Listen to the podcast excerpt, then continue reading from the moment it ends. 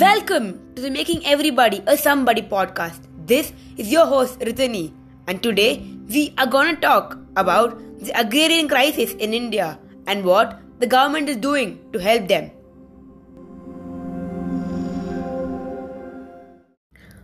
More than 5,000 indebted farmers, mainly cotton farmers, have committed suicide in Andhra Pradesh alone since 1998 as its government, which had entered into a state level structural adjustment program with the World Bank, raised power tariff five times even as cotton price fell by half. Over a thousand farmer suicides have also taken place in Punjab and a similar number in the Vidarbha region of Maharashtra, where suicides continue at present. During the four years from 2001, over 1,250 suicides are recorded in the single district of Wayanad in Kerala, as prices to the local growers of coffee, tea, and spices have nosedived even more steeply than global prices once large companies have taken over purchase and marketing.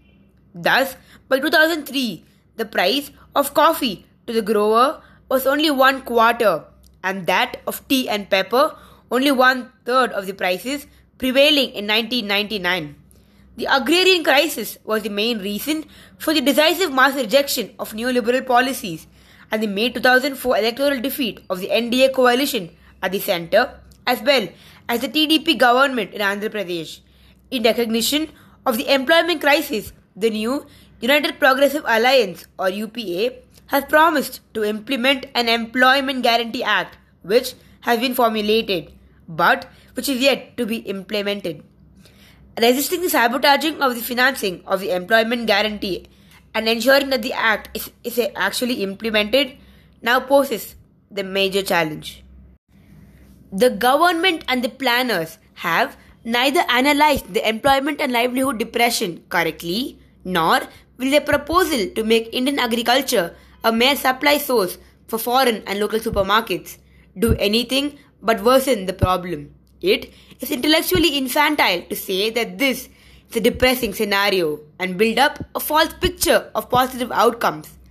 The practical result of the official refusal to face up to the reality revealed by every data source we have is likely to be failure to undertake any measures to check the worsening of income distribution, while a regressive use of demand management is a logical corollary.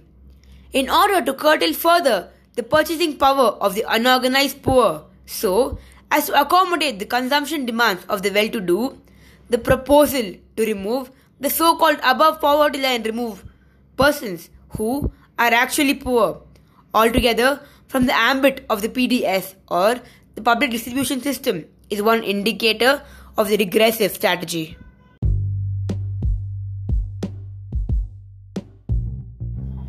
Thank you so much for tuning into this episode of Making Everybody a Somebody podcast. Make sure you drop a comment and leave a review to let us know how we made an impact in your life. Have a great day ahead and keep listening to us and enhancing your growth.